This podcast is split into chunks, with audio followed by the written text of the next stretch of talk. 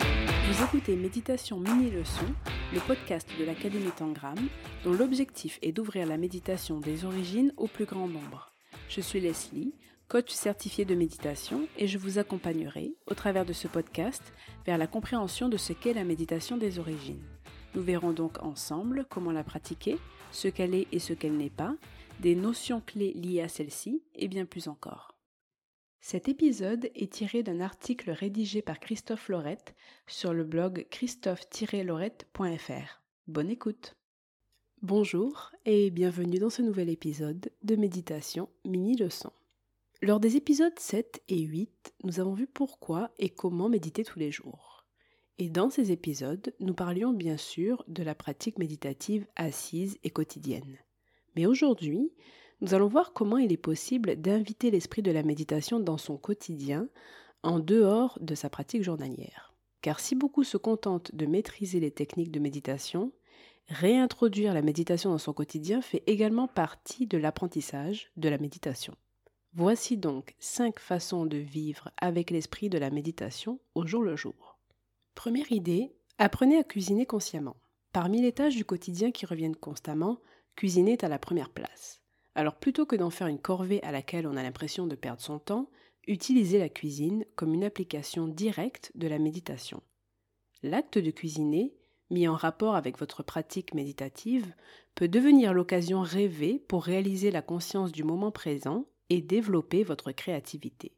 L'esprit d'ouverture que l'on acquiert en méditant donne naissance à la créativité, et la concentration sur le moment présent vous apporte l'attitude juste pour réaliser cette créativité. En cuisinant consciemment, vous pouvez faire de chacun de vos repas une méditation active. Deuxième idée, méditer lors de vos tâches ménagères. Faire le ménage est une parfaite illustration de l'impermanence, parce qu'on le sait trop bien. Chacun de nous doit renouveler l'opération sans cesse pour maintenir un espace propre. Cependant, il est possible d'appliquer l'esprit de la méditation à vos tâches ménagères. Alors lorsqu'une tâche vous ennuie, deux choix s'offrent à vous. Soit vous évadez par la rêverie, soit profitez de l'occasion qui s'offre à vous pour prendre conscience du moment présent. Exercer ces tâches ménagères en les fuyant, c'est par exemple écouter de la musique pour rendre la tâche moins pénible, ou s'extraire de l'action en rêvassant à toute autre chose par exemple. En résumé, c'est fuir l'impression subjective d'une action jugée désagréable. Mais lorsque nous comprenons que l'important ne réside pas dans l'action elle-même, mais dans la manière dont nous l'exécutons, nous nous ouvrons à l'esprit de la méditation. Chaque geste exécuté consciemment est non seulement plus efficace puisqu'il est débarrassé de tous les parasites extérieurs, mais l'acceptation de la tâche en elle-même permet de ne pas générer de pensées et d'émotions désagréables. Faire le ménage devient alors un acte juste et parfait, comme celui de méditer.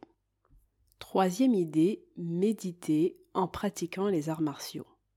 De nos jours, les arts martiaux sont envisagés comme un outil de développement personnel. Ils permettent de travailler sur soi et d'arriver à davantage de maîtrise et de calme. La méditation, quant à elle, n'a pas de but en soi. En effet, elle permet le détachement de l'ego et le lâcher-prise sur le résultat. Cependant, la méditation peut, sous certaines conditions, faire partie intégrante des arts martiaux. Allier les deux pratiques est remarquable puisque ça permet d'élever l'art martial à un autre niveau de pratique et donc de le sublimer. Tout comme une flèche décochée qui atteint le centre de la cible sans que l'ego n'intervienne, l'action pourra s'exécuter de manière juste et parfaite. Quatrième idée, méditer à travers l'art de l'ikebana. L'ikebana est un art japonais d'arrangement de fleurs. Il correspond à des codes spécifiques et se pratique dans l'esprit de la méditation. Pour celui ou celle qui pratique l'ikebana, chaque composition florale invite à la contemplation. L'esprit de la méditation participe à cette pratique à la fois esthétique et proche de la nature. Les compositions sont alors simples, débarrassées du superflu et reflètent l'intériorité de la personne qui les compose. Le caractère éphémère de cette pratique met également en évidence le principe d'impermanence de toute chose et le non-attachement à l'action.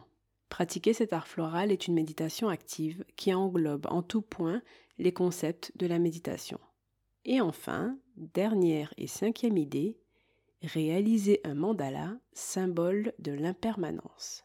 Symbole ancestral né de l'hindouisme, le mandala est passé d'un puissant outil de méditation au quotidien à un outil de détente et de concentration avec, entre autres, les mandalas à colorier.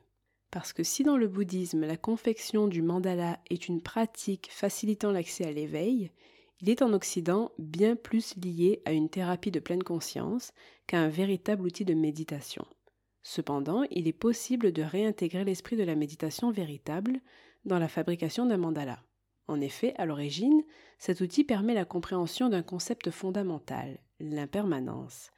On conçoit effectivement qu'à travers ce travail minutieux et laborieux voué à la destruction, l'important n'est jamais le résultat, puisque celui-ci est toujours imprévisible. Par la compréhension du mandala et de son histoire, vous vous offrez la possibilité d'expérimenter bien autre chose qu'un simple moment de relaxation passager, dû à une séance de coloriage par exemple. Voilà qui termine ce court épisode qui, je l'espère, vous donnera envie d'introduire l'esprit de la méditation de façon active en parallèle de votre pratique assise. Merci beaucoup d'être resté avec nous jusqu'au bout. Je vous invite maintenant à vous abonner au podcast sur iTunes, Spotify ou la plateforme de votre choix, de nous donner 5 belles étoiles si vous avez apprécié votre écoute, car c'est ce qui va permettre au podcast de gagner en notoriété et d'être recommandé à des personnes que la pratique de la méditation pourrait vraiment aider, voire transformer leur vie. Si vous avez toujours des doutes sur votre pratique, si vous voulez en savoir plus sur la méditation des origines, ou encore si vous désirez vous renseigner sur le métier de coach de méditation, je vous invite à suivre la formation gratuite sur les 7 leçons de la méditation que vous trouverez sur le site christophe-lorette.fr. Vous trouverez bien sûr le lien dans la description du podcast. Je vous retrouve donc au prochain épisode pour une nouvelle découverte de la méditation tangram. À bientôt!